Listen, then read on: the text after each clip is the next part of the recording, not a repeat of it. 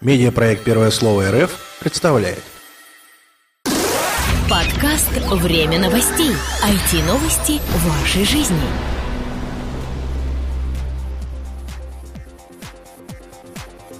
Всем привет! Вы слушаете 138-й выпуск нашего новостного подкаста, рассказывающего о всем том, что же случилось в интернете за эту неделю. У микрофона его ведущие Влад Филатов и Сергей Болесов. Самые заметные события и немного наших комментариев.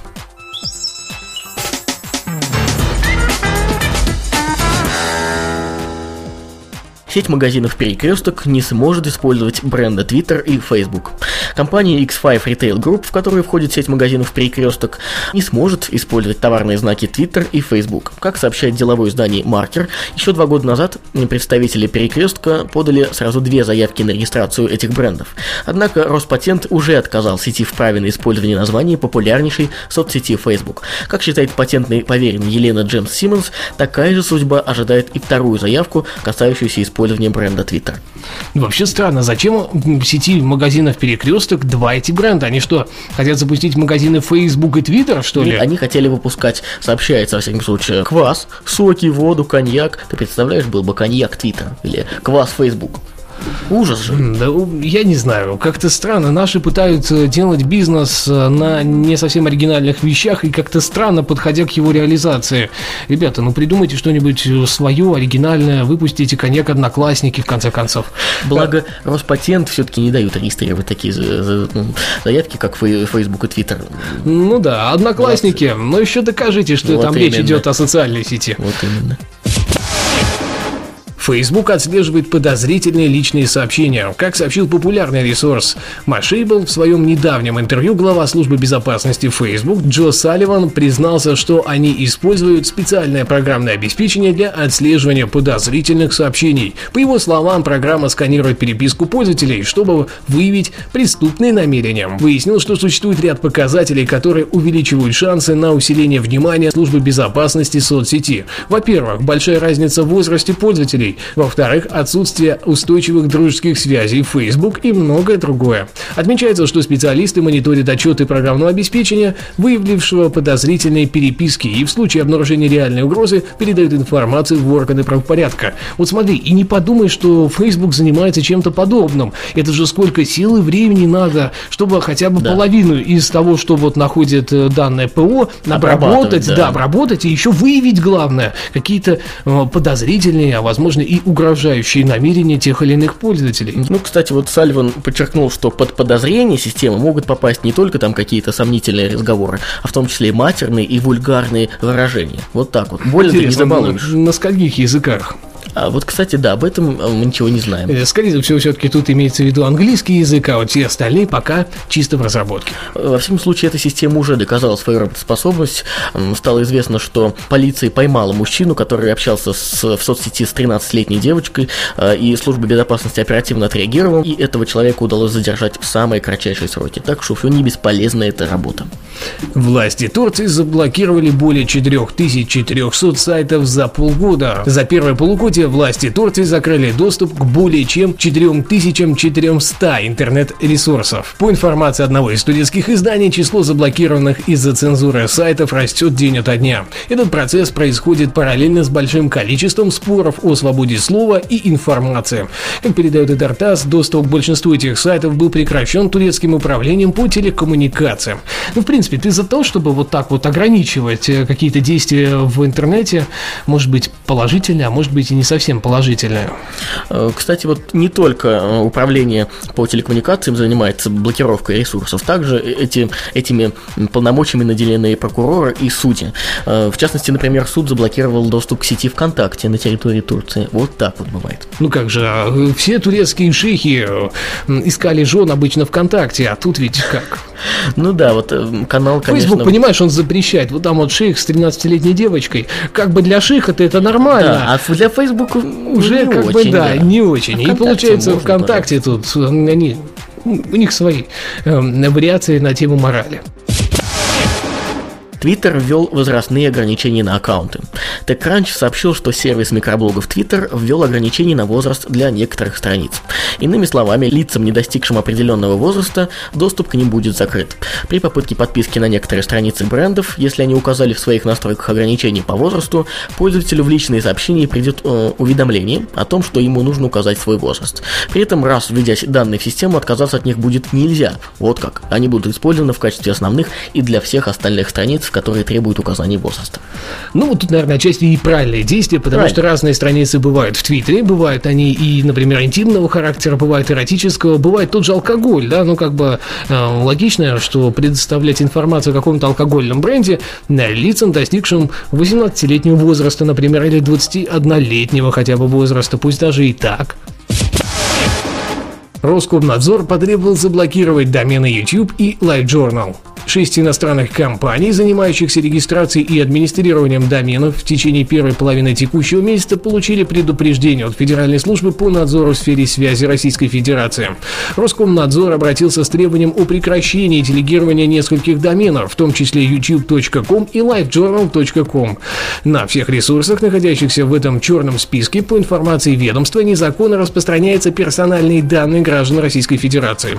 Федеральная служба потребовала либо прекратить работу указанных доменов, либо удалить незаконную информацию. Интересно, ссылки вот на эту самую незаконную информацию они предоставили, или это было голословное заявление вот и как раз попадает под новый закон о клевете?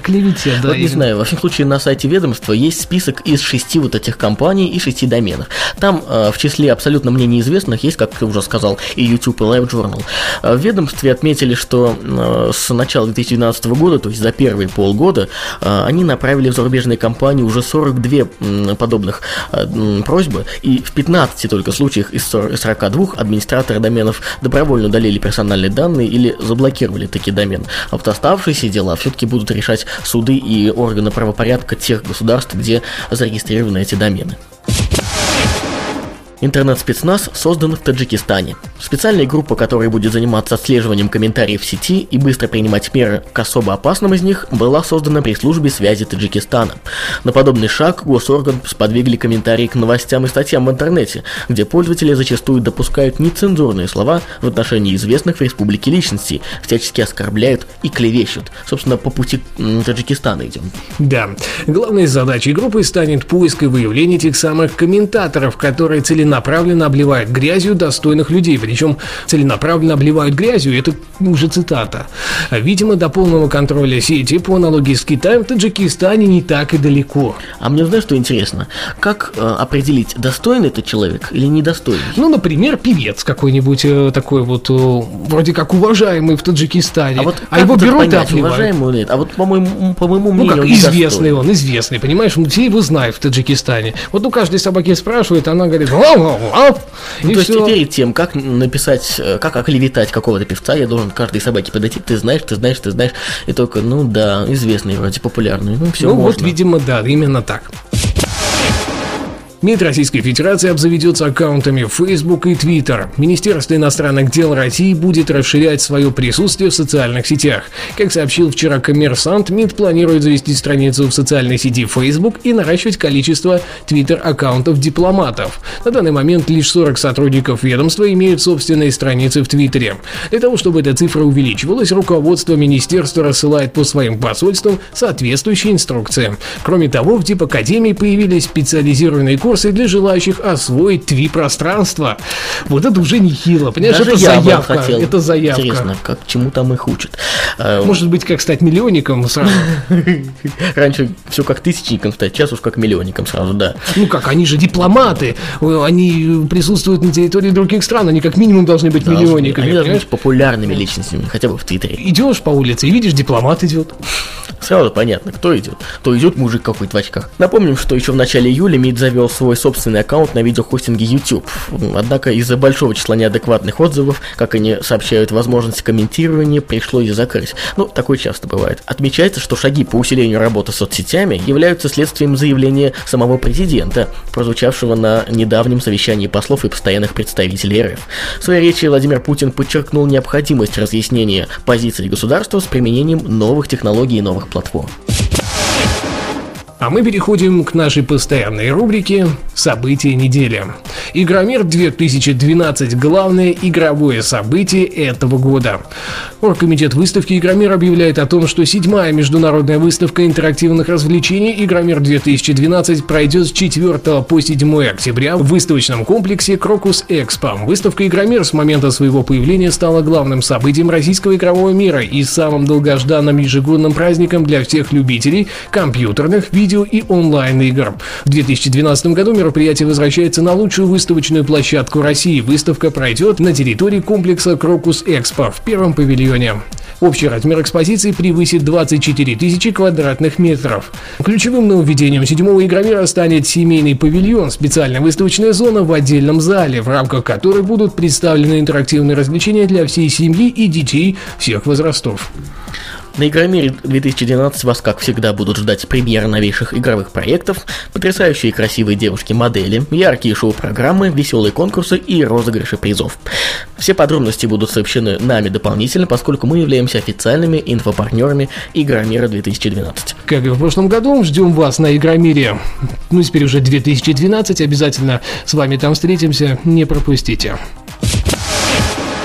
С 24 по 26 июля пройдет мастер-класс для инноваторов Marchmont Business Lab. В Санкт-Петербурге Marchmont Capital Partners презентует новую программу «Мастер-класс для инноваторов Marchmont Business Lab». В ходе мероприятия инноваторы получат практический навык по поиску инвесторов и коммерциализации своих проектов.